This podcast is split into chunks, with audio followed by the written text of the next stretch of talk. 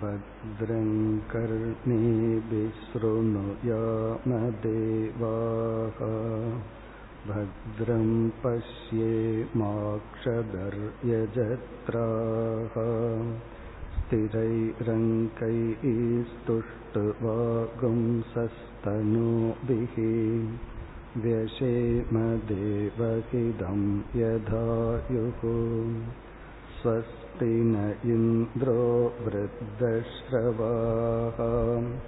स्वस्ति न पूषा विश्ववेदाः स्वस्ति नस्तार्क्ष्यो अरिष्टनेमिः स्वस्ति नो बृहस्पतिर्दधातु ॐ शान्ति शान्ति शान्तिः நாம் விசாரத்துக்கு எடுத்துக்கொண்ட இந்த மாண்டோக்கிய உபனிஷத்தில் முதல் மந்திரத்தில் ஓங்கார விசாரம் செய்யப்பட உள்ளது என்கின்ற உறுதிமொழி கொடுக்கப்பட்டது. இந்த உறுதிமொழியை பிரதிஜா என்று அழைக்கின்றோம். பிரதிஜா என்றால் நாம் என்ன செய்ய போகின்றோம் என்று முதலிலேயே கூறுவது. அப்படி உபனிஷத் இங்கு இனி ஓங்கார விசாரம் துவங்க உள்ளது. என்ற பிரதிஜை செய்து ஓங்காரமே இந்த உலகம் என்று ஓம் என்ற சொல்லை இந்த உலகத்துடன் சமப்படுத்தியது. ஓம் என்ற சொல் இந்த ஜெகத் அல்லது உலகம். இரண்டாவது மந்திரத்தில் ஆத்ம விசாரம் செய்யப்பட உள்ளது என்கின்ற உறுதிமொழி கொடுக்கப்பட்டது. இந்த ஆத்மாவே பிரம்ம என்கின்ற ஒரு மகா வாக்கியமும் வந்தது. மகா வாக்கியம் என்றால் எந்த ஒரு வாக்கியம் எந்த ஒரு உபதேசம் அல்லது ஸ்டேட்மெண்ட் ஜீவனும் ஈஸ்வரனும் அடிப்படையில் ஒன்று என்று ஐக்கியப்படுத்துகின்றதோ அந்த வாக்கியத்துக்கு மகா வாக்கியம் என்று பெயர். மேலோட்டமாக ஜீவன் வேறு ஈஸ்வரன் வேறு ஆனால் அடித்தளத்தில் ஆதாரமாக பார்க்கும் பொழுது ஒன்றுதான் என்கின்ற மகா வாக்கியம் இந்த வாக்கியத்தையே முதலில் கூறி பிறகு இந்த வாக்கியத்தை புரிய வைப்பது பிறகு வந்துள்ள பகுதிகள். இவ்விதம் இரண்டாவது மந்திரம் ஆத்ம விசாரம் செய்யப்பட உள்ளது என்ற மகா வாக்கியத்தை கூறி இரண்டாவது மந்திரத்திலேயே ஆத்ம விசாரம் ஆரம்பிக்கப்பட்டது. அயம் ஆத்மா பிரம்ம சோயமாத்மா சதுஷ்பாத். இந்த ஆத்மா நான்கு பாதங்களை நான்கு பகுதிகளுடன் கூடியது. என்ற ஆத்ம விசாரம் இங்கு ஆரம்பித்து மூன்றாவது மந்திரத்திலிருந்து ஏழாவது மந்திரம் வரை ஆத்ம விசாரம் நடைபெற்றது. அந்த பகுதியை நாம் பார்த்து முடித்துள்ளோம். இங்கு எப்படி ஆத்ம விசாரம் நடந்தது? நம்முடைய அனுபவங்கள் ஜாகிரத் சொப்னம் சுஷுப்தி என்ற மூன்று அனுபவங்களை எடுத்துக்கொண்டு இது நமக்கு தெரிந்ததுதான். அந்த அனுபவங்களை முன்வைத்து அதற்குள் மாறாமல் இருக்கின்ற சைத்தன்ய தத்துவம் அது நான்காவதை போல.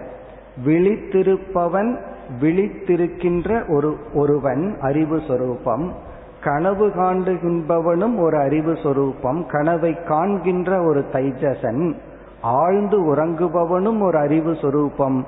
ஆனந்தத்தையும் அஜானத்தையும் அனுபவிக்கின்ற ஒரு அறிவு சொரூபமானவன். ஆனால் இந்த மூன்றுக்குள்ளிருக்கும் அந்த அறிவு சொரூபம் ஒருவனே. அவனை நான்காவதை போல சதுர்த்தம் இவ என்று அந்த துரிய தத்துவம் அறிமுகப்படுத்தப்பட்டு அறிமுகப்படுத்தப்பட்டு அவனை துரியன் நான்காவது என்றும் சொல்ல முடியாது. நான்காவதை போல என்று ஆத்ம தத்துவம் விசாரம் செய்து இந்த துரிய தத்துவம் விளக்கப்பட்டது. இரண்டாவது மந்திரத்தில் ஆத்ம விசாரம் செய்யப்பட உள்ளது என்று சொல்லி அந்த விசாரம் முடிவடைந்து விட்டது. இனி எட்டாவது மந்திரத்திலிருந்து பனிரெண்டாவது மந்திரம் வரை ஓங்கார விசாரம் செய்யப்பட உள்ளது. இதுதான் முதல் மந்திரத்தில் பிரதிஜை செய்யப்பட்டது. இந்த ஓங்கார விசாரமும் நாம் ஏற்கனவே பார்த்து முடித்த ஆத்ம விசாரமும் ஒன்றேதான். எந்த விதத்திலும் வேறுபடுவதில்லை. ஏழாவது மந்திரத்துடன் இந்த மாண்டூக்கிய உபனிஷத் தன்னுடைய உபதேசத்தில் நிறைவு பெறுகின்றது. அதாவது அந்த டீச்சிங் வந்து கம்ப்ளீட் ஆகுது முடிவு பெறுகின்றது. பிறகு என்ன ஆகின்றது மீண்டும் அதே தத்துவம் ஓம் என்ற சொல்லை துணை கொண்டு நாம் என்ன பார்த்து முடித்தோமோ அதே தான் மீண்டும் திரும்ப வருகின்றது. இந்த எட்டிலிருந்து பனிரெண்டு வரை அது ரிஃப்ளெக்ஷன் ஜெராக்ஸ் அப்படின்னு சொல்லலாம். அதே கருத்தை தான் வேறு கோணத்தில் உபனிஷத் கூறுகின்றது. இப்ப நம்ம வந்து ஓம் என்ற துணையை எடுத்துக்கொண்டு ஓங்காரத்தை எடுத்துக்கொண்டு நம்ம என்ன இதுவரை பார்த்தோமோ அதையே பார்க்க போகின்றோம். இதே அவஸ்தாத்திரைய விவேகம் இதே மூன்று அவஸ்தையை பார்த்து பிறகு மீண்டும் இந்த ஆத்ம தத்துவத்தை புரிந்து கொள்ள போகின்றோம். இப்பொழுது நம்ம வந்து எட்டிலிருந்து பன்னிரண்டு வரை பார்க்க வேண்டும். இப்போ எட்டாவது மந்திரத்தை பார்த்தால் சோயமாத்மா அத்தியக்ஷரமோங்காரக அதிமாத்திரம் பாதா மாத்ராக மாத்ராச்ச பாதாக அகார உகாரோ மகார இதி.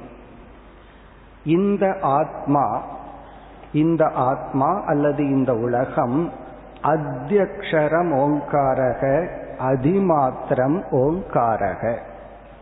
இந்த ஓம் என்ற சொல் கர்மகாண்டத்தில் பயன்படுத்தப்படும் பொழுது அது ஒரு மங்களகரமான சொல். நம்மை காப்பாற்றுகின்ற சொல் இறைவன் சகுண பிரம்மத்தை குறிக்கின்ற சொல்லாக செயல்படும்.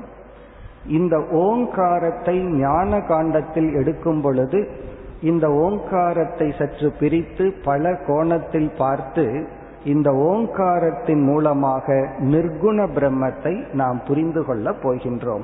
ஆகவே இங்கு ஓம் எப்படி அறிமுகப்படுத்தப்படுகிறது என்றால் ஓம் என்ற சொல் இரண்டு கோணத்தில் பார்க்கப்படுகிறது. ஓங்காரமே இரண்டா பார்க்கப்படுகிறது. ஒன்று வந்து ஏகம் அக்ஷரம். ஏகம் அக்ஷரம்னா ஒரு எழுத்து. ஓம் அப்படிங்கிறது ஒரு எழுத்து.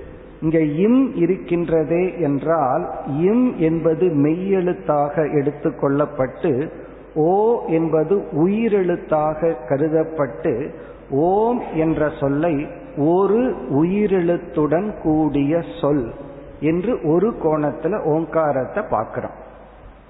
அதுதான் இங்கு அத்தியக்ஷரம் ஓங்காரக. அத்தியக்ஷரம்னா ஒரு சொல்லாக ஓம் என்ற சொல் அமைந்துள்ளது. இரண்டாவது வந்து அதிமாத்திரம் என்றால் இதே ஓங்காரத்தை நான்கு பகுதிகளாக பிரிக்கின்றோம் கூறு போடுகின்றோம். அப்ப ஓம் என்பது ஒரு எழுத்து அல்லது ஓம் என்பது நான்காக பிரிக்கப்படுகிறது. அந்த நான்கு என்ன? நம்மெல்லாம் இலக்கணத்துல படிக்கும் பொழுது அ ஆ இ என்று சொல்லும் பொழுது ஆ என்ற சொல்லை நம்ம வந்து எவ்வளவு காலம் உச்சரிக்கின்றோம்? ஆ என்ற சொல்லை எவ்வளவு காலம் உச்சரிக்கின்றோம்? அந்த அடிப்படையில் ஆ என்பது ஒரு மாத்திரை அப்படின்னு சொல்லுவோம். படிச்சிருப்போம் கிராமர்ல. ஆ என்றால் இரண்டு மாத்திரை. இங்க மாத்திரா அப்படின்னு சொன்னா கால அளவு. ஆ அப்படிங்கிறது ஒன்று குரில் ஆ என்றால் நெடில். அப்படி இந்த ஓங்காரமானது மூன்று மாத்திரைகளாக கூறப்படுகிறது. அகார உகார மகாரம். ஆ உ மா இம் என்று மூன்றாக பிரிக்கப்படுகிறது. ஆ உ இம் என்று ஓங்காரம் மூன்றாக பிரிக்கப்பட்டு மூன்று மாத்திரைகள் என்று பார்க்கப்பட்டு நான்காவது என்ன என்றால் அமாத்ரா என்று சொல்லப்படுகிறது. இப்ப இங்க ஓங்காரம் எப்படி இரண்டாவது கோணத்தில் பிரிக்கப்படுகிறது? ஓம் என்பது ஒரு எழுத்து ஒரு கோணத்தில். இரண்டாவது கோணத்தில் ஓம் என்ற சொல் நான்கு கூறுகளாக பிரிக்கப்பட்டு அந்த நான்கில் ஆ என்ற ஒரு எழுத்தும் உ என்ற எழுத்தும் இம் என்ற எழுத்தும் என்று மூன்று மூன்று மாத்திரைகள். பிறகு நான்காவது என்ன? அமாத்ரா என்றால் சைலன்ஸ் என்று பொருள். சப்தமற்றது. மாத்திர அப்படின்னா சவுண்ட் அந்த சப்தத்தின் கால அளவு. மாத்ரா இரண்டு மாத்திரை ஒரு மாத்திரை அப்படின்னு எல்லாம் சொல்றது அமாத்ரா என்றால் அந்த கால அளவே இல்லை என்றால் அசப்தம். Silence soundless அசப்தம். இப்ப ஓங்காரத்தை நம்ம எப்படி பிரிச்சுட்டோம்? அகாரம்னு ஒரு மாத்திரை உகாரம் என்று ஒரு மாத்திரை மகாரம் என்று ஒரு மாத்திரை பிறகு அமாத்ரா. அமாத்ரா என்றால் சப்தமற்றது சைலன்ஸ் இப்படி இந்த மந்திரத்துல ஓங்காரத்தை அறிமுகப்படுத்தி இனி ஏற்கனவே செஞ்ச அவஸ்தாத்ரய விவேகம் தொடர்ந்து செய்யப்படுகிறது. எப்படி நடக்கிறது என்றால் நாம் விழித்து கொண்டிருக்கின்றோம் இந்த விழிப்பு என்ற ஜாகிரத் அவஸ்தையானது ஓங்காரத்தினுடைய அகாரத்துடன் ஒப்பிடப்படுகிறது. அகாரம் ஈக்குவல் டு ஜாகிரத் அவஸ்தை. ஓங்காரத்தினுடைய ஊ என்ற சொல் உகாரமானது சொப்பன அவஸ்தை கனவு நிலை. ஓங்காரத்தினுடைய மகாரம் மா என்ற மாத்திரையானது சுஷுப்தி அவஸ்தை ஆழ்ந்த உறக்கம் என்று ஓங்காரத்தினுடைய அகாரம் உகாரம் மகாரம். இங்க காரம் என்றால் அந்த எழுத்து என்று பொருள். தமிழ்ல ஆவண்ணா ஈவண்ணான்னு சொல்லுவோமே அது சமஸ்கிருதத்துல காரம்னு சொல்றோம். இப்ப அகாரம்னா ஆ என்ற சொல் ஈ ஊ என்ற சொல் இம் என்ற எழுத்து இந்த மூன்றும் மூன்று அவஸ்தைகளோடு ஒப்பிடப்படுகிறது. இது ஒரு கற்பனையான ஒப்பீடு தான் பிறகு என்னன்னா அமாத்திரை என்று ஒன்று உள்ளதே. சப்தமற்றது. அதாவது மாத்திரான சவுண்டு. சவுண்டினுடைய கால அளவு. அமாத்திரை என்றால் சப்தமற்ற நிலை சைலன்ஸ் அது துரிய தத்துவத்துடன் ஒப்பிடப்படுகிறது. இதுதான் இப்பொழுது இருக்கின்ற மந்திரங்கள். ஏற்கனவே நம்ம வந்து ஜாகிரத அவஸ்தினா என்ன சொப்பனம்னா என்ன சுஷுப்தினா என்னன்னு சொல்லி அந்த அவஸ்தைக்கான லட்சணத்தை பார்த்திருக்கிறோம். அந்தந்த அவஸ்தையில இருப்பவன் யார்? ஜாகிரத அவஸ்தையில இருக்கின்ற ஜீவனாகிய எனக்கு விஸ்வன் என்று பெயர். கனவை காணுகின்ற ஜீவனாகிய எனக்கு ஒரு பெயர் சாஸ்திரம் கொடுத்தது தைஜசன் ஒரு பெயர் கொடுத்தது. ஆழ்ந்து உறங்குகின்ற எனக்கு சாஸ்திரம் பிராக்ஞன் என்று நம்மை அழைத்தது. அதே போல இங்கு வந்து விஸ்வ தைஜச பிராக்ஞன் ஜாகிரத் சொப்ன சுஷுப்தி. ஓங்காரத்தினுடைய சப்த அம்சம். மூன்றாக பிரிக்கப்பட்டு அகார உகார மகாரம் வரிசையாக வர உள்ளது. பிறகு அந்தந்த அவஸ்தையோடு ஒப்பிடப்பட்டு ஓங்காரத்தினுடைய அசப்த ரூபம் சைலன்ஸ் அம்சம் துரியத்துடன் ஒப்பிடப்பட்டு அதே கருத்து விளக்கப்படுகிறது. பிறகு எதுக்கு உபநிஷத்தை ரிப்பீட் பண்ணணும்? அதுக்கு நம்ம ஆரம் முதல் வகுப்புல ஒரு கருத்து பார்த்தோம். இந்த உலகத்தை பத பிரபஞ்சம் பதார்த்த பிரபஞ்சம்னு பிரிச்சோம். இந்த உலகம் வந்து சொல் பொருள் அப்படின்னு பிரிச்சோம். இப்ப இந்த ஹால்ல வந்து எவ்வளவு பேர் இருக்கிறார்னு கணக்கெடுக்கிறோம். ஒரு ஐநூறு பேருடைய நம் பேர் வந்துச்சுன்னா ஐநூறு மனிதர்கள் இருக்கின்றார்கள். இங்க எத்தனை பொருள் அத்தனை சப்தங்கள். அப்ப இந்த உலகத்துல எத்தனை பொருள் இருக்கோ அத்தனை சொற்கள் உண்டு. ஒரு கோணத்தில் சொல்லுக்கும் பொருளுக்கும் உள்ள உறவு வந்து இந்த சொல் இந்த பொருளை குறிக்கின்றது. இனி ஒரு கோணத்துல இந்த இரண்டும் ஒன்றுதான்னு பார்த்தோம். சொல்லும் பொருளும் வேறில்லை. எப்பொழுதுனா இந்த பொருள்களெல்லாம் காரியமாக இருந்தால் இப்ப தங்கத்திலிருந்து பல ஆபரணங்கள் செய்யும் பொழுது பல சொற்கள் பல பொருள்கள் போல் தெரிகின்றது. இரண்டுக்கும் வேறில்லைன்னு பார்த்தோம். இங்கு வந்து சொல்லின் அடிப்படையில் விசாரம். இதற்கு முன்னாடி பொருளை மையப்படுத்தி பதார்த்த பிரபஞ்சத்தை எடுத்து விசாரம் செய்யப்பட்டது. இங்கு பத பிரபஞ்சம் சொல்லை எடுத்து விசாரம் செய்யப்படுகிறது. அதுதான் வேற்றுமை. இந்த அப்ரோச்சில் தான் வித்தியாசம்.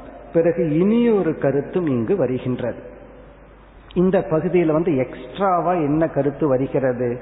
இதற்கு முன்னாடி பார்க்காத கருத்து என்ன என்றால் நம்மால எடுத்த உடனே புரிந்து கொள்வது என்பது அவ்வளவு சுலபம் அல்ல. வாழ்க்கையில மிக மிக கடினமான ஒரு டார்கெட் அல்லது ஒரு விஷயம் என்ன அப்படின்னா உண்மையை புரிந்து கொள்ளுதல். உண்மைன்னா நம்ம பிரம்மத்துக்கிட்ட போக வேண்டாம். ஈவன் வியாபகாரிக லெவல்ல இந்த ரியாலிட்டிய புரிஞ்சுக்கிறது தான் அல்டிமேட் அதுதான் கஷ்டம். வாழ்க்கையில நம்ம சந்திக்கின்ற தொண்ணூறு சதவீதம் அல்லது தொண்ணூத்தொன்பது சதவீதமான சங்கடங்களுக்கு காரணம் யாரோ ஒருத்தர் அந்த உண்மையை அப்படியே புரிந்து கொள்ளாமல் இருத்தல். ஒன்னா மிகைப்படி புரிஞ்சுக்குவோம் இல்ல கொஞ்சம் குறைவா புரிஞ்சுக்குவோம் அல்லது தப்பா புரிஞ்சுக்குவோம். இந்த புரிஞ்சுக்கிறதுல தான் நமக்கு ப்ராப்ளம் இருக்கு. அப்போ திடீர்னு பிரம்மத்தை நம்மால ஆத்ம தத்துவத்தை அவ்வளவு சுலபமாக புரிந்து கொள்ள முடியாது. அப்போ உபனிஷத் என்ன செய்கிறது என்றால் புரிந்து கொள்ள முடியாத மனதிற்கு மனதை புரிய வைக்கும் சக்தியை கொடுப்பதற்காக சாஸ்திரமானது தியான அபியாசம் செய்ய சொல்கிறது. நீ தியானம் செய்தால் மனது உனக்கு அமைதியாகும். அமைதியான மனதில் மனது தகுதியை அடையும். தகுதி அடைந்த மனதில் உனக்கு வார்த்தைகள் வந்தால் அந்த வார்த்தையினுடைய பொருளை அவ்விதமே புரிந்து கொள்ள முடியும். இப்ப அவ்விதத்தில் இனி வருகின்ற பகுதியில் மூன்று விதமான தியானங்கள் சொல்லப்படுகிறது. அதுதான் இந்த பகுதியில புதிதான கருத்து. என்ன தியானம் என்றால் முதலில் அகாரத்தையும் ஜாகிரத அவஸ்தையையும் உபனிஷத் சமப்படுத்துகிறது. ஓங்காரத்திலுள்ள அகாரமும் ஜாகிரத அவஸ்தையில் இருக்கின்ற நானும் விஸ்வனும் ஒன்று. பிறகு அதற்குள்ளேயே என்ன செய்துள்ளது? நம்ம ஏற்கனவே பார்த்திருக்கிறோம். இந்த ஜாகிரத அவஸ்தைய படிக்கும் பொழுது ஜீவனுடைய ஜாகிரத அவஸ்தைய படிக்கும் பொழுது இந்த ஈஸ்வரனுக்கு மூணு பேரு நம்ம பார்த்தோம். ஈஸ்வரன் இந்த ஜாகிரத் உலகத்தையே அவர் தன்னுடைய உடலாக பார்க்கும் பொழுது அந்த ஈஸ்வரனுக்கு வைஸ்வானரன் என்று ஒரு பெயர். இந்த உடல் வரை அபிமானம் வச்சு ஜாகிரத் உலகத்தை அனுபவிக்கின்ற ஜீவனை விஸ்வன்னு சொல்றோம். இந்த ஸ்தூல உலகத்தையே தன்னுடைய உடலாக பார்க்கின்ற இறைவனுக்கு வைஸ்வானரன்னு சொல்றோம். இந்த விஸ்வனும் வைஸ்வானரனும் ஒரு கோணத்தில் வேறுபடுவதில்லை. காரணம் என்ன? நம்முடைய அனைத்து உடல்களும் இறைவனுடைய உடல். இங்க வந்து ஒரு ஆயிரம் மரம் இருக்குன்னு சொல்றோம். ஒருத்தர் சொல்றார் நம்ம சொல்றோம் நான் இப்பொழுது ஆயிரம் மரத்தை பார்த்து கொண்டு இருக்கின்றேன் இனி ஒருத்தர் சொல்றார் நான் ஒரே ஒரு வனத்தை பார்த்து கொண்டு இருக்கின்றேன்னு சொல்றார். நான் இல்ல நான் சொல்றதுதான் ரைட்டு நான் ஆயிரம் மரத்தை பார்க்கிறேன் ஒரேடியா பார்க்கிறேன்னு சொல்றோம். இனியொருத்தர் சொல்றார் நான் ஒரு வனத்தை பார்க்கின்றேன். இப்ப இதுல என்ன வேற்றுமை? இந்த ஆயிரம் மரத்தையும் சேர்ந்தாப்புல பார்க்கும் பொழுது அவர் வனம்னு சொல்றார். சேர்ந்தாப்புல தான் பார்க்கிறோம். ஆனா தனித்தனியா மனசுல நினைச்சிட்டு சொல்லும் பொழுது ஆயிரம்னு சொல்றோம். அதே போல நாம் அனைவருடைய ஸ்தூல உடலும் சேர்ந்து ஈஸ்வரனுடைய உடல் ஆகிறது. இந்த இரண்டும் ஒன்றுதான். ஆயிரம் மரங்கள் ஈக்குவல் டு ஏகம் வனம். ஒரே ஒரு வனம். இதை நம்மால் புரிந்து கொள்ள முடியவில்லை என்றால் அண்டத்தில் உள்ளது பிண்டத்திலும் உண்டுன்னு சொல்வோம். இந்த உலகத்தில் என்ன இருக்கோ அதுதான் இந்த உடல்லையும் இருக்கு. இந்த ஒரு உண்மை இதைத்தான் சர்வாத்ம பாவம்னு சொல்றோம். நானேதான் அனைத்து ஜீவனாக இருக்கின்றேன் அல்லது ஈஸ்வரனே அனைத்து உடலாகவும் ஜீவனாகவும் இருக்கின்றார். இந்த ஐக்கியம் நமக்கு புரியவில்லை என்ற பட்சத்தில் உபனிஷத் வந்து தியானம் செய்ய சொல்கிறது. என்ன தியானம்னா நான் தான் அனைத்துமா இருக்கிறேன். இந்த ஈஸ்வரன் என்னுடைய உடலும் உலகத்தில் இருக்கின்ற அனைத்து ஜீவராசிகளுடைய உடலும் ஒன்றுதான் என்று என்னால் புரிந்து கொள்ள முடியாத பட்சத்தில் தியானம் இங்கு சொல்லப்படுகிறது. அப்படி தியானம் நான் பண்றேன். தியானம் செய்துவிட்டால் அந்த தியானத்தினுடைய முக்கிய பலன் நான் வந்து புரிஞ்சுக்கிற சக்தியை அடைகின்றேன். ஆனா சில பேர் வந்து அந்த முக்கிய பலனை விட்டுவிட்டு இந்த சைடு எஃபெக்ட் அவாந்தர பலன் சொல்லுவார்கள். இந்த தியான பயிற்சி எல்லாம் செஞ்ச உடனே சில சமயம் மனசு ரொம்ப அமைதியாகி நல்ல சிந்தனை வந்து நல்ல குணங்கள் வந்து அவர்களுக்கு நல்ல உறவுகள் நட்பு பணம் புகழ் இதெல்லாம் வர ஆரம்பிக்கும். ஆரம்பத்துல இதற்காக தியானம் பண்ணல வேற ஒரு லட்சியத்துக்காக பண்ணுன்னு நினைச்ச ஆரம்பிச்சாலும் இந்த உலக ஐஸ்வர்யங்கள் வரும் பொழுது மைண்ட் நம்ம எரியாமல் அட்ராக்ட் ஆகி அதுலேயே ஸ்டக் ஆகி நின்னுக்கும். காரணம் என்ன? என்னுடைய தியானம் வெற்றி அடைந்து விட்டது. மனசு அமைதியாயிடுது நல்ல உறவுகள் கிடைத்து விட்டது பொருள்கள் கிடைத்து விட்டது புகழ்கள் கிடைத்து விட்டதுன்னு சொல்லி அதுல நாம் நின்று விடுவோம். உபனிஷத் சொல்லுது தவறு கிடையாது. கொஞ்ச நாள் அதுல நின்றுட்டு நீ வேணா அடுத்த லெவலுக்கு வரலாம். என்று இங்கு மூன்று விதமான தியானங்கள் சொல்லப்படுகிறது. மூன்று விதமான தியானத்திற்கு முக்கிய பலன் துரிய தத்துவத்தை புரிந்து கொள்ளுதல். நீ அதற்கு தயாராகவில்லை என்றால் தியானத்திலிருந்து வருகின்ற இந்த செகண்டரி அவாந்தர பலம்னு சொல்லுவோம். அவாந்தர பலம்னா இந்த தேங்காயை ஆட்டும் பொழுது நம்ம எதுக்காக தேங்காயை ஆட்டுறோம்? எண்ணெய்க்காக. ஆனால் அந்த புண்ணாக்கை நம்ம விட்டு விடுவதில்லை. அதை நம்ம மாட்டுக்கு போடுறோம். சில பேர் வந்து புண்ணாக்கை எடுத்துட்டு எண்ணெயை விடுவது போல இந்த அவாந்தர பலன் செகண்டரி பலனை நம்ம எடுத்துட்டு முக்கிய பலனை விட்டு விடுகின்றோம். அந்த இரண்டாவது பலனும் இங்கு கூறப்படுகிறது. நீ இந்த தியானம் செய்து நேச்சுரலா உனக்கு இப்படிப்பட்ட பலனும் வரும். அதுல வைராகியத்தை அடைஞ்சா நீ அடுத்த பாதத்துக்கு போலாம். அப்படியே கடைசியில அசப்தத்துக்கு வர வேண்டும். அதுதான் எட்டாவது மந்திரத்திலிருந்து பனிரெண்டாவது மந்திரம் வரை உள்ள மந்திரங்களினுடைய மைய கருத்து. நம்ம ஏற்கனவே விசாரித்த ஜாகிரத் சொப்பன சுசுப்தின்னு மூன்று அவஸ்தை. அந்த மூன்று அவஸ்தையே மூன்று எழுத்துக்களுடன் ஒப்பிடப்பட்டு கடைசியில நான்காவது அவஸ்தை அல்ல அசப்தம். இப்ப அந்த இடத்துலதான் நம்ம சற்று விரிவாக பார்க்க வேண்டும். மீதி உள்ள கருத்தெல்லாம் புதிதா நம்ம ஏற்கனவே பார்க்காத கருத்து வந்து புதிதாக தியானம் அறிமுகப்படுத்தப்படுகிறது. ஒவ்வொரு லெவல்ல தியானம். அந்த தியானத்தின் பலன் என்ன? எப்படி தியானம் அறிமுகப்படுத்தப்படுகிறது? அதை இப்பொழுது நாம் வரிசையாக பார்ப்போம். அடுத்த வந்து ஒன்பதாவது மந்திரம்.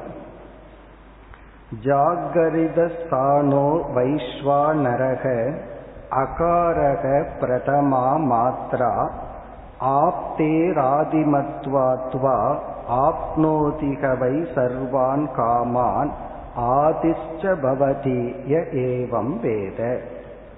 இப்ப இந்த மந்திரம் வந்து ஓங்காரத்தினுடைய அகாரமும் ஆ என்ற எழுத்தும் ஜீவனுடைய ஜாகிரத் அவஸ்தையும் ஒன்று என்று ஒரு அறிமுகம் அல்லது ஒரு ஐக்கியம்.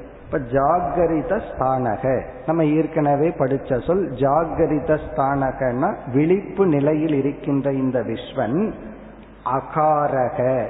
ஓங்காரத்தினுடைய அகாரத்துடன் ஒப்பிடப்படுகிறது.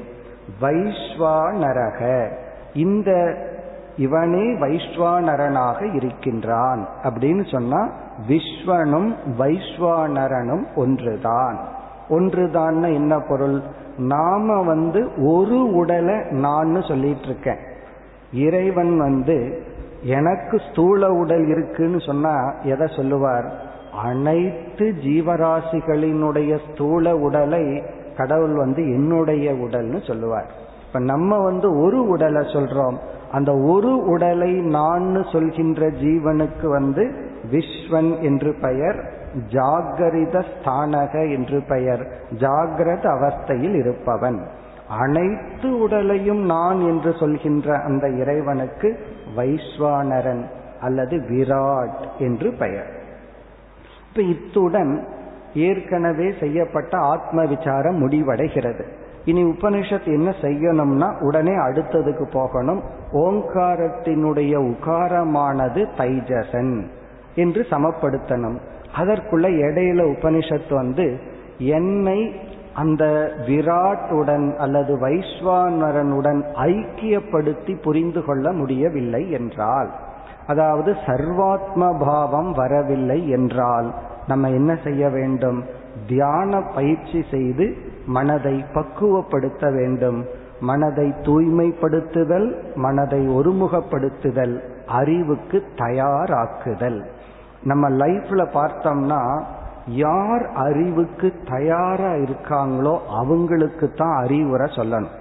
நம்ம பல சமயம் அறிவுக்கு தயாரா இல்லாதவங்க கிட்ட அறிவுரை சொல்லும் பொழுதுதான் பல ஃப்ரிக்ஷன் எல்லாம் நமக்கு வருது. அதனால உபனிஷத்து என்ன பண்ணுது? அறிவுக்கு தயார்படுத்தி அடுத்த ஸ்டெப்புக்கு போகுது. இங்கு வந்து ஒரு தியானம் சொல்லப்படுகிறது. என்ன தியானம்னா ஓங்காரத்தினுடைய அகாரத்தை மனசுல நினைச்சுக்கணும். அந்த அகாரத்தை இறைவனாகவும் என்னுடைய நானாகவும் ஐக்கியப்படுத்தி கற்பனை செய்ய வேண்டும்.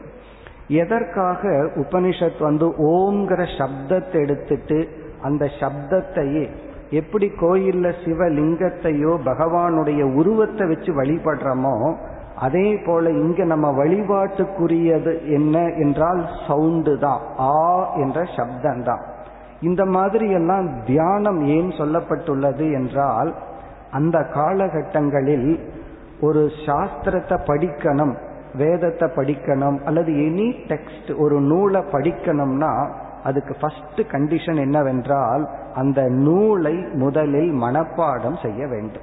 அது அப்படியே பைஹார்ட் பண்ணணும். அதுக்கப்புறம் தான் கிளாஸே நடக்கும். ஈவன் இன்னைக்கும் ரிஷிகேஷ்ல இருக்கு. சில பேர் வந்து சமஸ்கிருத ஸ்லோகம் படி சமஸ்கிருதம் படிக்கணும்ட்டு போவாங்க. நாலாயிரம் சூத்திரம் இருக்கு. கொஞ்ச நாள் ஆறு மாசம் அந்த நாலாயிரத்தி மனப்பாடம் பண்ணிட்டு வான்னு சொல்லுவாங்க. அப்பதான் கிளாஸ்க்குள்ள வர்றதுக்கு அனுமதி. கீதை படிக்கணுமா? எழுநூறு ஸ்லோகத்தையும் மனப்பாடம் பண்ணிட்டு வந்து ஒப்பிச்சாதான் ஃபர்ஸ்ட் கிளாஸே ஆரம்பிப்பார். அப்படி இருந்தா என்ன ஆகுதுன்னா இப்பொழுது இப்பெல்லாம் பண்ண முடியாது. முதல்ல சொல்றவங்களுக்கு தெரியாது. அதுக்கப்புறம் தானே கேட்கிறவங்களுக்கு. காரணம் என்ன? சப்த கிரகணத்தை செய்து விட்டால் குருவுக்கு ரொம்ப ஈஸியா இருக்கும். அதுக்குள்ள அர்த்தத்தை கொடுப்பதற்கு. அதாவது ஒருத்தர் நம்ம கிட்ட காஃபி வேணும்னு வர்றாரு. டம்ளாரோட வந்தா ரொம்ப சௌரியம் தானே காஃபி கொடுக்கறதுக்கு. அவர் சும்மா வந்தாருன்னா நம்ம வந்து கண்டெய்னரையும் கொடுத்து அதுக்குள்ள காஃபியும் ஊற்றி கொடுக்கணும். அதே போல மாணவர்கள் சப்த கிரகணத்துடன் வந்தால் குருவுக்கு ரொம்ப சௌரியமா இருக்கும். அந்த சப்தத்துக்குள்ள அர்த்தத்தை போடுறதுக்கு. அப்படி அந்த காலகட்டத்தில் எல்லாமே சப்த ரூபமா இருந்தது. இந்த மனப்பாடம் செய்து கொண்டு பாராயணம் செய்பவர்களுடைய மனசுக்குள்ள போய் பார்த்தா எழுத்துக்களும் வர்ணாத்மகமா இருக்கும். பதஞ்சலிவே எப்படி சொல்லுவார்கள். அவர் வந்து எப்பொழுதுமே சப்த ரூபத்தில் இருந்தார் என்றெல்லாம் சொல்லுவார்கள். அப்படி சப்த ரூபத்தில் நம்முடைய மனம் லயித்த காரணத்தினால் அந்த சப்தத்தை ஆலம்பனமா வைக்கிறது சாஸ்திரத்துக்கு சுலபம். அப்படி இருப்பவர்களுக்கு சுலபம்.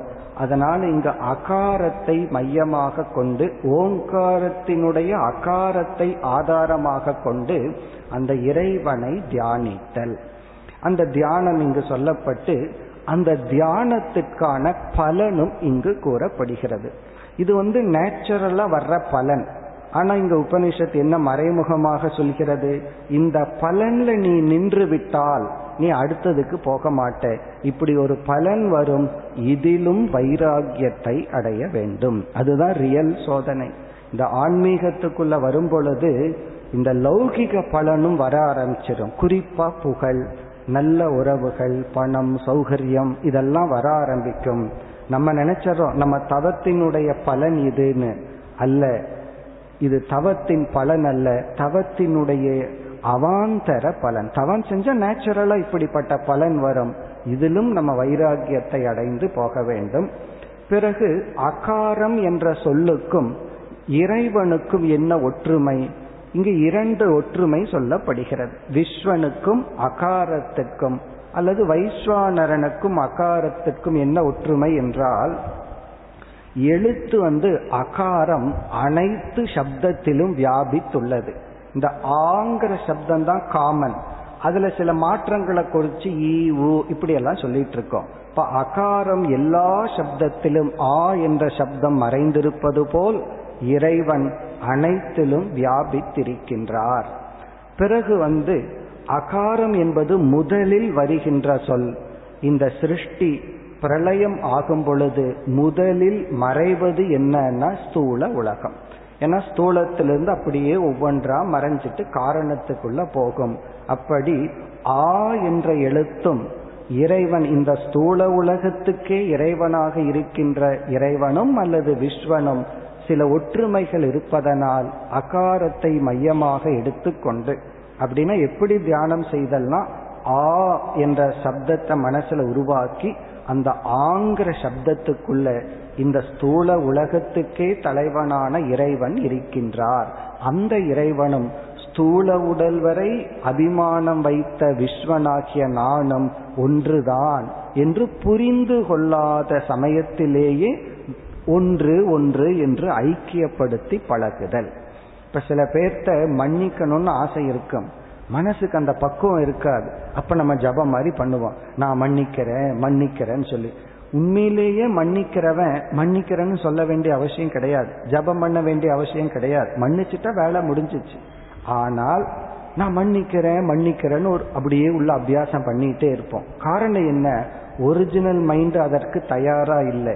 ஆனா புத்தி வந்து மன்னிக்கணும் அப்படிங்கிற ஒரு வேல்யூ வந்துடுச்சு. உடனே என்ன நடக்குதுன்னா அங்க பிராக்டிஸ் நடக்குது.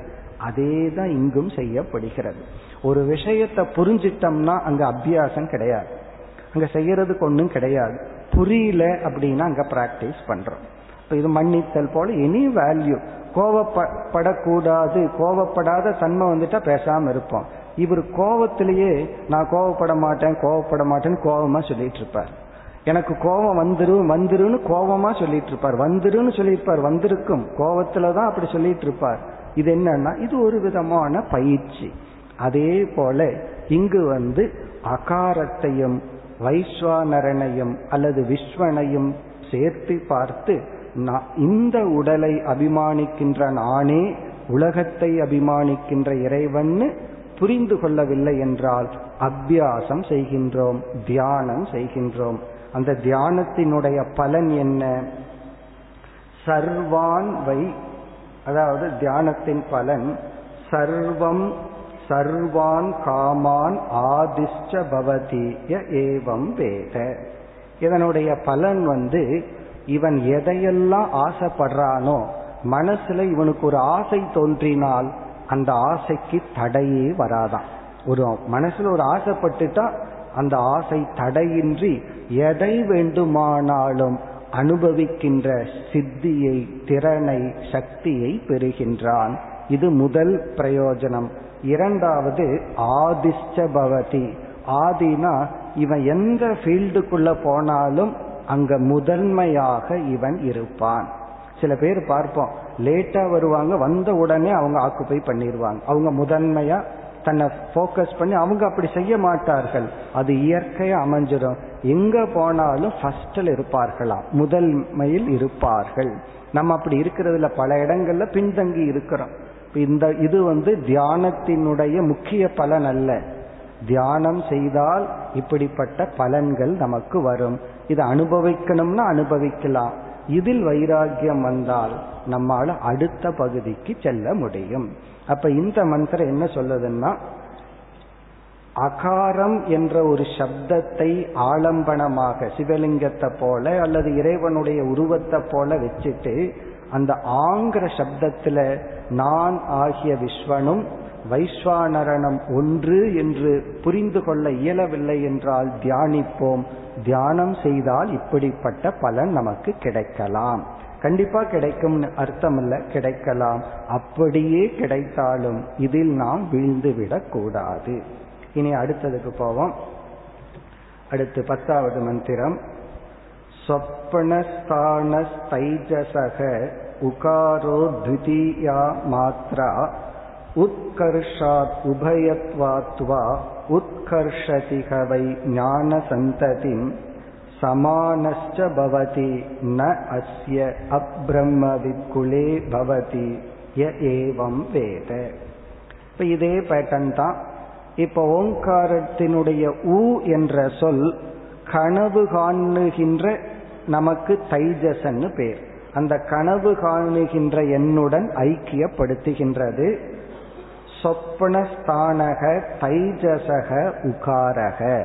இந்த ஊ என்ற சப்தமானது கனவு காணுகின்ற நான். இது வந்து வெஷ்டியா இருக்கிற நான். பிறகு இந்த அனைத்து சூக்ஷ்மமான உலகத்துக்கு தலைவனாக இருக்கின்ற இறைவனுக்கு நாம் ஹிரண்ய கர்ப்பன் அப்படின்னு ஒரு பெயர் பார்த்தோம். அதே இறைவன் தான் அனைத்து சூக்ஷ்ம உலகத்தையும் தன்னுடைய உடலாக பார்ப்பவன். நம்ம மனசை மட்டும் என் மனசுன்னு பார்ப்போம். ஆனா இறைவன் வந்து என்னுடைய மனசுன்னு பார்க்கும்போது அவர் எப்படி பார்ப்பாரா? அனைத்து ஜீவராசிகளுடைய மனதையும் பகவான் என்னுடைய மனம்னு சொல்லுவார். அப்ப அப்படிப்பட்ட இறைவனுக்கு வந்து ஹிரண்ய கர்ப்பன்னு பெயர். இந்த ஒரு மனசும் உலகத்தில் இருக்கிற எல்லா மனசும் ஒன்றுதான் என்று புரிந்து கொள்ள வேண்டும். இப்படி புரிஞ்சுட்டா நாம் எப்படி இனியொரு மனதை ஹர்ட் பண்ணுவோம். இனியொரு மனதுக்கு துன்பத்தை கொடுப்போம். என் மனசு வேற இனியொருத்தனுடைய மனசு வேறங்கிறதுனால தானே என்னுடைய மனசை பாதுகாத்துட்டு இனியொரு மனதை நான் புண்படுத்துகின்றேன். இதுக்கெல்லாம் என்ன காரணம்னா அந்த டிவிஷன் இருக்கு. ஆனால் உண்மை என்னன்னா எனக்கு இருக்கிற மனசு தான் எல்லாத்துக்கும் இருக்கு. என் மனம் புண்படக்கூடாது என்றால் யாருடைய மனமும் புண்படக்கூடாது. இந்த எல்லா மனதையும்னு நான் யாராவது சொன்னால் அப்படி சொல்ற தத்துவத்துக்கு ஹிரண்ய கர்ப்பன்னு பேரு. இந்த ஒரு மனதை மட்டும் நான் சொல்ற நமக்கு தைஜசன்னு பேரு. இந்த ரெண்டு பேரு ஒன்றுன்னு புரிஞ்சுக்க முடியலனா ஊங்கிற சப்தத்துல இந்த அறிவை தியானம் செய்ய வேண்டும். அதுக்கு நம்ம பார்த்த அதே எக்ஸாம்பிள் தான். அவனை மன்னிச்சிடுனா ஒரே செகண்ட் மன்னிப்புங்கிற ஆட்டிடியூடு வந்தா வேலை முடிஞ்சது. முடியலனா உள்ள புலம்பிகிட்டே இருப்பான். சொல்லிட்டே இருப்பான். அவனை நான் மன்னிக்கிறேன் அவனை நான் மன்னிக்கிறேன்னு சொல்லி. சொல்ற வரைக்கும் அதை நம்ம செய்யலின்னு அர்த்தம். அப்ப இதுல இருந்து என்ன தெரியுமா? இந்த அபியாசம் எதற்குனா அந்த மன்னித்தல்ங்கிற கேரக்டர் உருவாகிற வரைக்கும் நம்ம தியானம் பண்றோம் அத்தியாசம் பண்றோம். இதை புரிஞ்சுக்கிற வரைக்கும் தியானம் செய்கின்றோம். அந்த தியானத்தினுடைய பலன் என்ன? இது வந்து அவாந்தர பலன். இப்படி ஒரு தியானம் செய்தால் அந்த தியானத்துக்கு என்ன பலன் கிடைக்கின்றது? உத்கர்ஷதிகவை ஞான சந்ததிம் சமானஸ்ச பவதி. ஞான சந்ததி உத்கர்ஷதி. இவன் ஒரு குருவாக இருந்தால் உபதேசிப்பவனாக இருந்தால் இவன் நல்ல சிஷ்யர்களை உருவாக்குகின்றான் ஞான சந்ததியை உருவாக்குகின்றான். இவனுடைய சிஷ்யர்கள் கூட்டத்தில் இவன் வந்து அதாவது பல நல்ல சிஷ்யர்கள் கூட்டத்தை உருவாக்குகின்றான். அது மட்டுமல்ல எல்லா விஷயத்தி விஷயத்திலும் லௌகிக விஷயத்தில் உத்கர்ஷதினா மேலோங்கி இருக்கின்றான் உத்தமமாக இருக்கின்றான். இவனுடைய குரு குலத்தில் பிரம்மத்தை இங்க பிரம்மம்னா சகுண பிரம்மத்தை அறியாதவர்கள் இருக்க மாட்டார்கள். இதெல்லாம் பெயர் புகழ் போன்ற பலன் இவர்களுக்கு கிடைக்கின்றது. இனி அடுத்தது வந்து மூன்றாவது மூன்றாவது பாதம் ஆழ்ந்த உறக்கம். அது மகாரத்துடன் சம்பந்தப்படுத்தப்பட்டு இங்கும் ஒரு தியானம் அதற்குரிய பலன் சொல்லப்படுகின்றது. அது பதினோராவது மந்திரம். சுஷுப்தஸ்தானக பிராஜ்யக மகாரஸ்திருதீயா மாத்ரா மிதேர் அபீதேர்வா மினோதிகவா இதகும் சர்வம் அபீதச்ச பவதி ஏவம் வேத இந்த சுஷுப்திக்கு நாம் ஒரு பெயர் பார்த்தோம். சேதோ முகக அப்படின்னு ஒரு பெயர் பார்த்திருக்கோம். இந்த சுஷுப்தினா ஆழ்ந்த உறக்கம். இந்த ஆழ்ந்த உறக்கத்தில் இருக்கிற எனக்கு பிராக்யன்னு பெயர். இந்த ஆழ்ந்த உறக்கம்ங்கிற அவஸ்தை எப்படி இருக்குன்னா விழித்து கொண்டிருக்கின்ற நாம் கனவு உலகத்துக்கு போகணும்னா இது சாஸ்திர திருஷ்டியா? சாஸ்திரம் என்ன சொல்லுதுன்னா விழிச்சிட்டு இருக்கிறனா திடீர்னு கனவுக்கு போக முடியாதான் ஆழ்ந்த உறக்கத்துக்குள்ள ஒரு பிராக்ஷன் ஆஃப் செகண்ட் போய் உடனே அங்கிருந்து தான் நான் கனவுக்கு போறேன். கனவு கண்டிருக்கின்ற நான் விழிக்க வேண்டும் என்றால் திடீர்னு விழிக்க முடியாது. கனவிலிருந்து ஒரு செகண்ட் ஆழ்ந்த உறக்கத்துக்கு வந்து அங்கிருந்து தான் நான் கனவு விழிப்பு நிலைக்கு வருகிறேன். அப்ப இந்த விழிப்பு நிலைங்கிறது இரண்டு நிலைக்கு போற வழியாக உள்ளது. இப்போ ஒரு ஊர்ல இருந்து இனி ஒரு ஊருக்கு போறோம். இடையில் இருக்கிற ஊர் என்னன்னா இது வழியா தான் போக முடியும் அது வழியா தான் வர முடியும். அப்படி இந்த சுஷுப்தி ஆழ்ந்த உறக்கம் என்பது ஜாகிரத்துக்கும் சொப்பனத்துக்கும் இடையில இருக்கிற ஒரு அவஸ்தை. இது வழியாகத்தான் செல்ல முடியும். அதனால இங்க உபனிஷத் எப்படி ஒப்பிடுகிறது என்றால் நம்ம இந்த கிராமத்துல நமக்கு எல்லாத்துக்கும் புரியும். இந்த தானியங்களை எல்லாம் அளப்பதற்கு ஒரு இது வச்சிருப்போம். அளவை ஒன்று வச்சிருப்போம். தானியங்கள் உள்ள போகும் அதை அப்படியே வெளியே கொட்டுவோம். அப்ப அது என்னன்னா உள்ள போறதுக்கும் வெளியே போறதுக்கும் அது வந்து ஒரு கருவியாக பயன்படுகிறது. இந்த படியில் அளப்பம் அல்ல அளந்து கொட்டுவோமே. அப்ப என்ன ஆகுது? தானியங்கள் உள்ள போகுது பிறகு வெளியே வருகிறது. அந்த தானியத்தை அளக்கின்ற அந்த அளவுகோலானது அந்த அளவானது எப்படி செயல்படுகிறது? உள்ள போய் வெளியே வருவதற்கு செயல்படுகிறது. அது அளக்க பயன்படுகிறது. ஒரு மெஷர் பண்றதுக்கு பயன்படுகிறது. அதுதான் சுஷுப்தி அவஸ்தை. அப்ப ஆழ்ந்த உறக்கம்ங்கிறது ரெண்டு அவஸ்தைக்கு ஒரு கேட்வேவா இருக்கின்றது.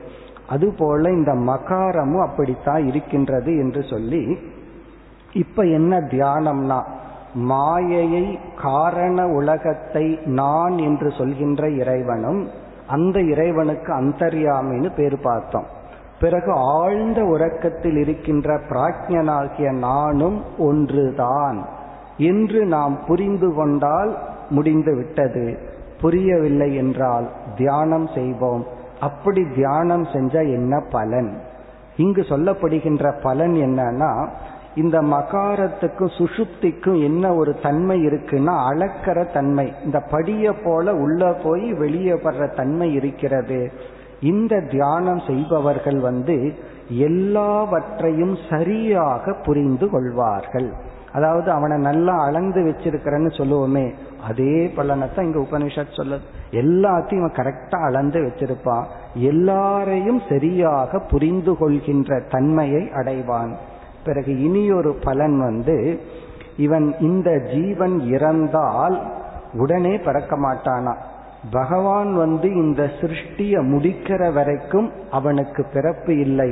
அடுத்த புதிய சிருஷ்டியில தான் அவன் பிறப்பானான் இவ்வளவு நேரம் அவனுக்கு ஒரு லயம் கிடைக்குமா? இப்ப சில பேர்த்துக்கு வந்து ரொம்ப நேரம் தூங்கணும்னு ஆசை இருக்கும்.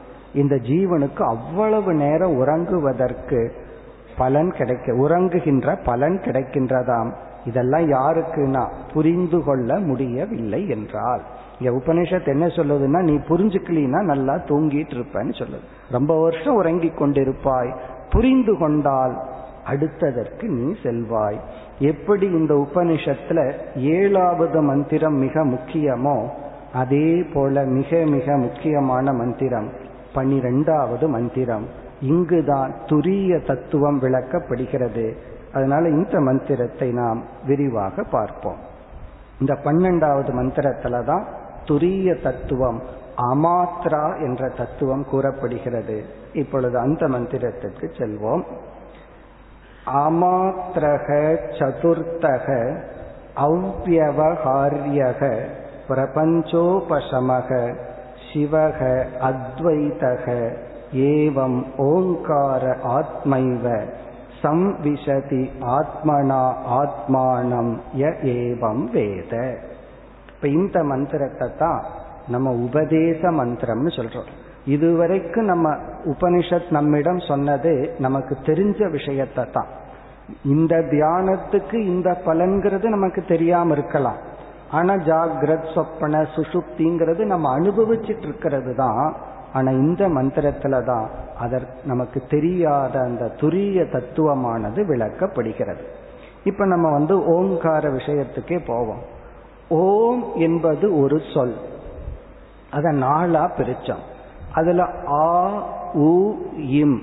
ஏன்னா ஆ உவ சேர்த்துனா ஓ ஆகுது பிறகு இம் அப்படின்னு மூணு தான் அதுல நம்ம பார்க்கிறோம். பிறகு நான்காவது என்ன அப்படின்னு சொல்லும்போது அமாத்ரா. அமாத்ரான சைலன்ஸ் அசப்தம். இப்போ ஓம் அப்படிங்கிறது சப்த ரூபம் நான்காவது என்ன? ஓங்காரத்தினுடைய நான்காவது அம்சம் என்ன அப்படின்னு சொன்னா அமாத்ரா. அந்த அமாத்திரையும் துரிய தத்துவமும் இங்கு சமப்படுத்தப்படுகிறது. அகாரம் எப்படி வந்து ஜாகிரத அவஸ்தையில சம்பந்தப்படுத்தப்பட்டதோ அதே போல ஓங்காரத்தினுடைய அசப்த அம்சம் துரிய தத்துவத்துடன் சமப்படுத்தப்படுகிறது. இப்ப அதைத்தான் நம்ம இங்க புரிந்து கொள்ள வேண்டும். நமக்கு வந்து சப்தம் அசப்தம்ங்கிறது ரெண்டு தெரியும். சப்தம்னா சவுண்ட் அசப்தம்னா சைலன்ஸ் இங்கு வந்து அந்த சைலன்ஸ் தான் துரிய தத்துவம். நம்முடைய ஆத்ம தத்துவத்தினுடைய ஒரு சொரூபம் என்ன அப்படின்னா சைலன்ஸ் அப்படின்னு சொல்லுது.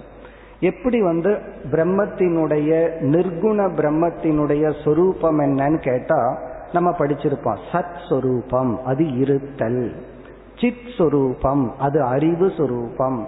அந்த பரமாத்மா ஆனந்த சொரூபம் இப்படி எல்லாம் படிச்சிருக்கிறோமோ அதே போல இந்த இடத்துல உபனிஷத் சொல்லது அந்த ஆத்மாவினுடைய சொரூபம் சைலன்ஸ் அசப்த சொரூபம்.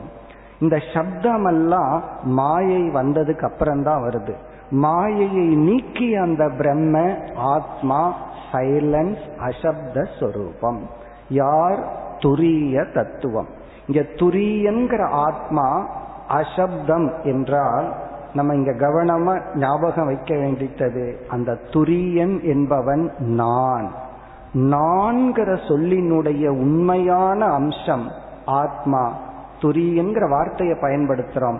அதனுடைய தன்மை என்னன்னா அசப்தம் சைலன்ஸ் அப்ப என்னுடைய நேச்சர் என்னன்னா என்னுடைய இயற்கையே சைலன்ஸ் தான். என்னுடைய நேச்சர் வந்து அசப்த ரூபம்.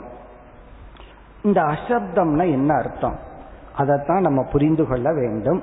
அதை நம்ம புரிந்து கொள்ள முயற்சி பண்ணுவோம். அல்லது அந்த வார்த்தைகளை உள்ள போட்டு வைப்போம்.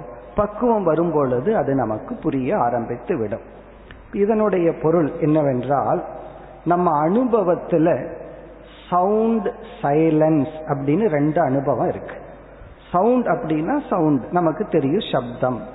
அந்த சப்தம் நின்றவுடன் நாம் அனுபவிக்கிறது சைலன்ஸ் இப்ப யாரோ ஒருத்தர் அஞ்சு நிமிஷம் பேசிக்கொண்டிருக்கின்றார்கள். அந்த இடத்துல ஒரு சவுண்ட் இருக்கு. அவர் பேச்சை நிறுத்தியவுடன் நம்ம என்ன அனுபவிக்கிறோம்? ஒரு சைலன்ஸ அனுபவிக்கிறோம். இந்த சைலன்ஸ் இருக்கே அது வந்து சப்தத்தினுடைய இல்லாமையாக வருவது. இந்த சைலன்ஸ் எப்ப போயிரும்னா அவர் மறுபடியும் பேசும்போது இந்த சைலன்ஸ் போயிரும். அப்ப நம்ம அனுபவிக்கிற சவுண்ட் நாம அனுபவிக்கிற சைலன்ஸ் இருக்கே. இந்த சைலன்ஸ் வந்து சப்தத்தினுடைய இல்லாமை. இது ஒரு அபாவ ரூபம். இது எப்ப போயிரும்னா சவுண்டு வந்தா இது போயிரும். இது வந்து சப்த விரோதி. இது வந்து இந்த சைலன்ஸ் இருக்கே அது சப்தத்துக்கு எதிர்ச்சொல். இந்த சைலன்ஸ் வந்து சப்தம் வந்தா போயிரும் சப்தம் இல்லாம இருந்தா தான் இருக்கும். இந்த சைலன்ஸ உபனிஷத் இங்கு கூறவில்லை.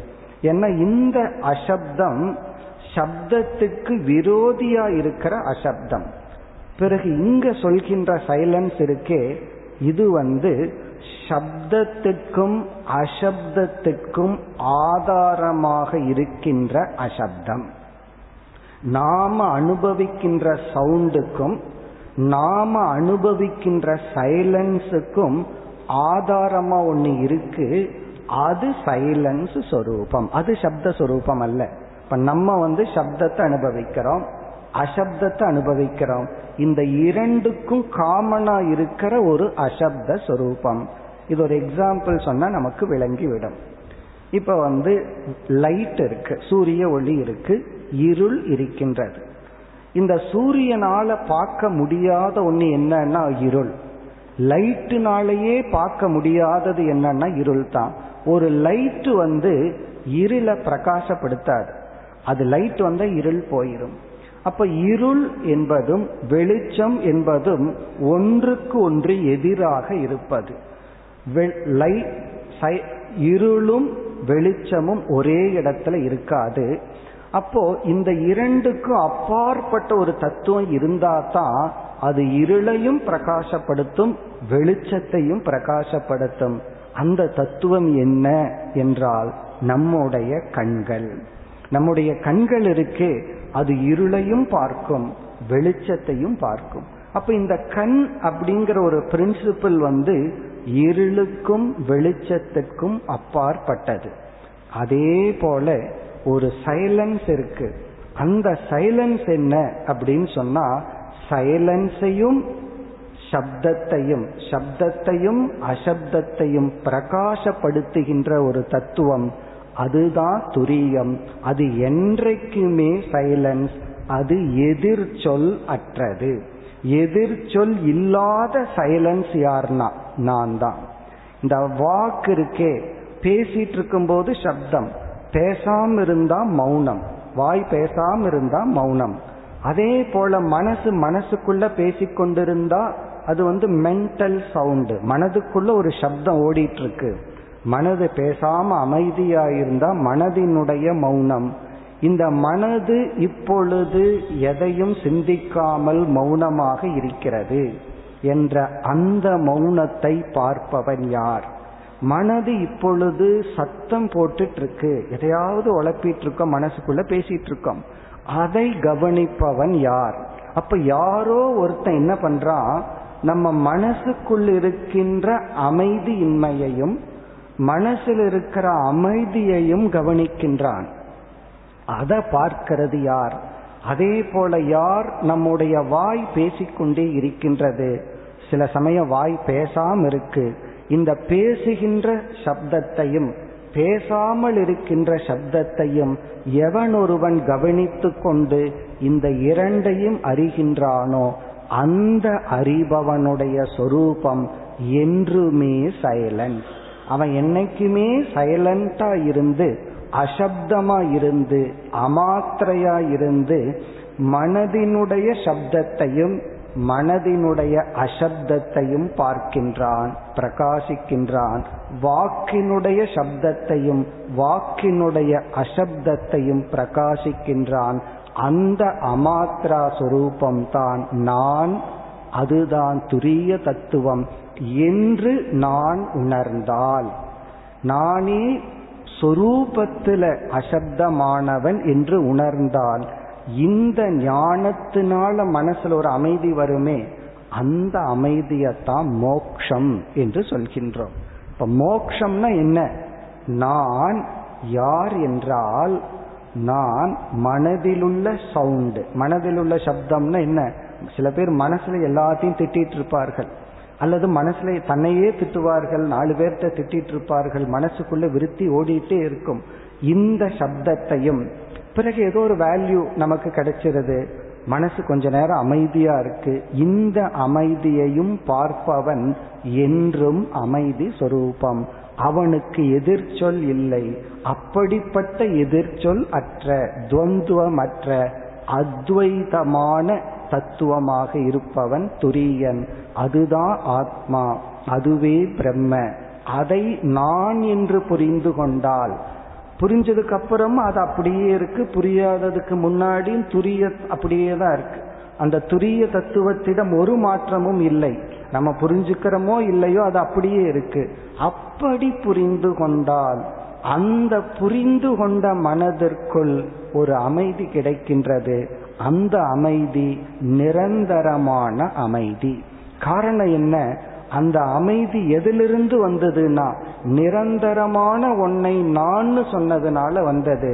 நிரந்தரமான ஒன்னை நான் சொல்லும் பொழுது அந்த நான் நிரந்தரமான அமைதி உடையவன் அந்த அமைதியில இருந்து கொண்டு மேலோட்டமான மனதில் வருகின்ற அமைதி அமைதியின்மையை நாம் அனுபவித்து வருகிறோம். அப்ப ஞானிக்கும் உடல்ல நோய் வரும் ஞானிக்கும் மனதுல சில சமய சஞ்சலங்கள் வரும். அந்த சஞ்சலத்தை எல்லாம் இந்த ஞானத்துடன் பார்க்கின்ற ஞானி என்றும் அமைதி சொரூபமானவன். அதுதான் மற்ற சொற்களால் விளக்கப்படுகிறது. அமாத்திரக சதுர்த்தக அவ்வியவகாரியக இந்த ஆத்மா அல்லது துரியன் அசப்த ரூபமாக உள்ளவன் இருக்கின்றானே அவன் ஒரு விவகாரமும் செய்வதில்லை. அகர்த்தா அபோக்தா. இங்க அகர்த்தா போக்தானா சவுண்டிலேயே பார்க்கணும். இவன் எதையும் பேசுவதில்லை எதையும் கேட்பதும் இல்லை. நம்ம ப்ராப்ளமே நான் இதை பேசிட்டேன்னு ப்ராப்ளம். நமக்கே நம்ம நொந்துக்கிறோம். அவன் இப்படி சொல்லிட்டானே இப்படி ஒரு கேட்டு போட்டானேன்னு சொல்லி இதை கேட்டுட்டேன்னு ஒரு ப்ராப்ளம். நான் யார்னா? நான் எதையும் பேசாதவன் நான் எதையும் கேட்காதவன். பிறகு பேசுது என்ன ஏதோ வாய் பேசுது அதுக்கு நான் சாட்சி. யாரோ என்னை பற்றி பேசுறாங்களேன்னா என்னை பற்றி அவர்கள் பேசவில்லை. இந்த உபாதியை பற்றி பேசுகிறார்கள். யாருமே என்னை அப்ரோச் பண்ணல. என்னிடத்தில் யாரும் வரவில்லை. நானும் எங்கும் செல்லவில்லை. அவ்வகாரியக அவ்வகாரியகனா இப்படி நாம் சிந்தித்து சிந்தித்து நான் முக்தன் என்று உணர வேண்டும். பிரபஞ்ச உபசமக. ஏற்கனவே இந்த சொல் வந்தது. இந்த இடத்துல சப்த பிரபஞ்ச உபசமக. எல்லா சப்தமும் எனக்குள் ஒடுங்கி விடுகிறது. அதாவது உலக மக்கள் நம்ம இடத்துல பேசுகிறார்கள். இது எப்படி நிதித்தியாசனம் பண்ணணும்னா யாராவது நம்ம பார்த்து கழுத நாய் எப்படி திட்டுறாங்கன்னு வச்சுக்கோமே அது நாய்ங்கிற அர்த்தத்தோட உள்ள போனா தான் நான் டிஸ்டர்ப் ஆகிறேன். அப்படி பேசுறது சப்போஸ் நமக்கு புரியாத லாங்குவேஜில் பேசிட்டு இருக்காங்கன்னு வச்சுக்கோமே. தவறான வார்த்தைகளை புரியாத லாங்குவேஜில் நம்ம பார்த்து திட்டிகிட்டு இருந்தா நம்ம எப்படி இருப்போம்? சிரிச்சுட்டு கேட்டுட்டே இருப்போம். புரிஞ்சாதான் ப்ராப்ளம் அப்படி இந்த உலகம் என்னை பற்றி பேசும் பொழுது வார்த்தை என்ற தன்மையை இழந்து வெறும் சப்தமாகத்தான் உள்ள அதனால அதனாலதான் சில பேர் பேசிட்டு இருக்கும்போது நம்ம ரெஸ்பாண்டே பண்ணலைன்னா நான் சொல்றது என்ன சத்தமா விழுகுதா? உனக்கு காது கேட்கலையான்னு கேட்பார்கள்.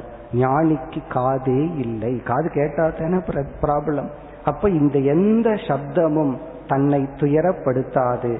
பிரபஞ்ச உபசமம். இதுவும் அழகான வார்த்தை. குறிப்பா நம்ம எப்பொழுதெல்லாம் வார்த்தையில துயரப்படுறோமோ இனி ஒருத்தருடைய வார்த்தையில துயரப்படுறோமோ அப்ப இந்த வார்த்தையை வச்சு நம்மை காப்பாற்ற வேண்டும். யாரும் என்னை பற்றி பேசவில்லை. பிரபஞ்சம்னா சப்த பிரபஞ்சம் எனக்குள் வந்து மறைந்து விடுகிறது. சிவக அத்வைதக நான் சிவஸ்வரூபம் அத்வைத ஸ்வரூபம் மங்களஸ்வரூபம் ஏவம் ஓங்காரக ஆத்மா ஏவ. கன்க்ளூஷன் இவ்விதம் அசப்த ரூபமான ஓங்காரம் ஆத்மா ஆகின்றது. சம்விசதி ஆத்மனா ஆத்மானம் ஏவம் வேத. யார் இதை உணர்கிறார்களோ அவர்கள் அவர்களையே அடைகின்றார்கள். இதுதான் உபனிஷத் சொல்ற மோக்ஷங்கிற பலன். நம்ம இவ்வளவு கஷ்டப்பட்டு இவ்வளவு குணங்களை எல்லாம் மாற்றி போராடி கடைசியில நம்ம யார் யாரை அடைகிறார்கள்? நான் என்னை அடைகின்றேன். ஆத்மனான தன்னாலேயே ஆத்மானம் தன்னை சம்விசதி அடைகின்றார்கள். இதுதான் பலன். இவ்விதம் இந்த சிறிய அழகான உபனிஷத். இது வந்து இந்த ஒரு உபனிஷத்தை புரியணும்னா பத்து உபனிஷத் படிச்சா தான் இது புரியும். இந்த இந்த ஒரு உபனிஷத் படிச்சாவே மோட்சம் கிடைச்சிருமே. நான் இந்த ஒன்னையே முடிச்சுக்கிறேனேன்னு சில பேர்த்துக்கு தோணலாம். இது புரிஞ்சா ஒன்லியே ஓவர். ஆனா இது ஒன்று புரியணும்னா பல உபனிஷத்துக்கள் கீதை போன்ற சாஸ்திரங்கள் படிச்சாதான் இதற்குள் இருக்கிற கருத்துக்கள் புரியும். நம்ம விதைச்சு வைப்போம். பக்குவம் வரும் பொழுது இந்த அர்த்தங்கள் நமக்கு விளங்கட்டும் என்று நாம் நிறைவு செய்கின்றோம். ஓம் போர் பூர்ணமிதம் பூர்ணா நமிதம் पूर्णस्य पूर्णमादाय पूर्णमेवावशिष्यते ॐ शान्ति शान्ति शान्तिः